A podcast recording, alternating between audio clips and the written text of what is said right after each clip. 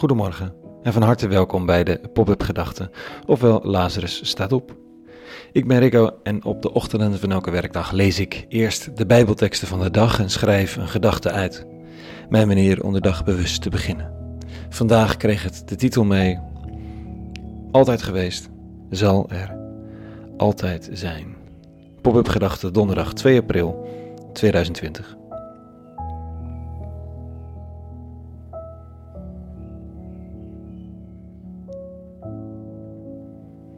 We zijn allemaal op een gegeven moment geboren, wat op zich al een wonderlijk gegeven is, waar de meesten van ons geen herinnering aan hebben. Er ging nog een wonderlijke moment aan vooraf eigenlijk, en dat is het ontstaan van ons. Dat was ergens tussen ei- en zaadcelversmelting en geboorte. Ergens begonnen zich een ziel of een geest te vormen, of hoe je het ook noemen wil. Het werd een persoontje. Dikke discussies over in pro- en anti-abortusland.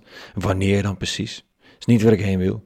Puur de verwondering dat er op een gegeven moment uit de versmelting van twee op zichzelf niet zo heel interessante dingen, eicel, spermatozoïden, een wezen zich begint te ontwikkelen en er het begin is van een geest, een bewustzijn.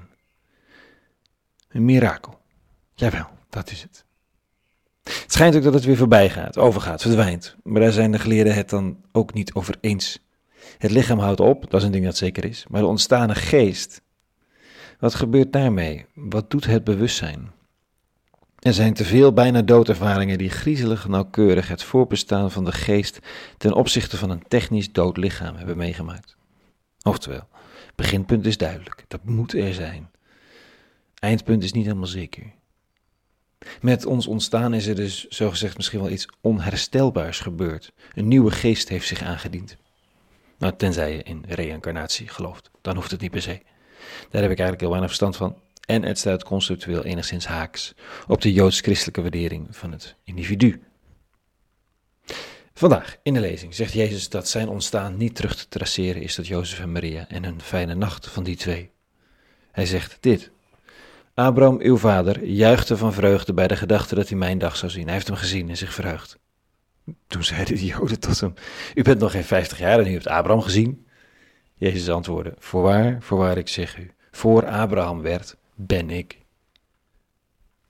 Toen raapten ze stenen op om hem te stenigen. Maar Jezus trok zich terug en verliet de tempel. Deze zinnen zijn zo cryptisch dat men maar heeft besloten er iets ludieks mee te doen, lijkt het. En Abraham poppen te plaatsen bij de 50ste verjaardag. Als de geleerden er niets van snappen, kun je er altijd nog een grap van maken, toch? Best goed idee. Punt hier is onder andere dat Jezus een vrij grote broek aantrekt. Ik was er voor Abraham al. Hij wel, de anderen niet. Er is iets eeuwigs in deze mens aan te treffen, in deze mens. En het is zaak dat te herkennen, want er gebeurt met zijn aanwezigheid, zijn belichaming, iets onomkeerbaars in de geschiedenis. Gisteren kreeg ik de vraag van een luisteraar of ik met de eeuwige, het woord dat ik graag gebruik in plaats van het woord God, ik weet niet precies waarom, ook Jezus van Nazareth bedoelde, of dat hij er alleen maar naar verwees. Dat ze zo behoefte had in deze tijd van vaagheid en onzekerheid aan een concreet geliefd zijn, niet aan een vage eeuwige. Dat is precies waar het in het verhaal van de man van Nazareth over gaat. De eeuwige is een vaagheid waarmee je alle kanten uit kunt. Is ook gebeurd in de geschiedenis. Met Jezus is dat lastiger. Het gebeurt wel met Jezus van Nazareth ook. Ik bedoel, in zijn naam werd er ook ziekelijk huis gehouden op aarde. Maar toch, het is wel lastiger. Het feit dat hij stierf aan een kruis zonder zich te verweren.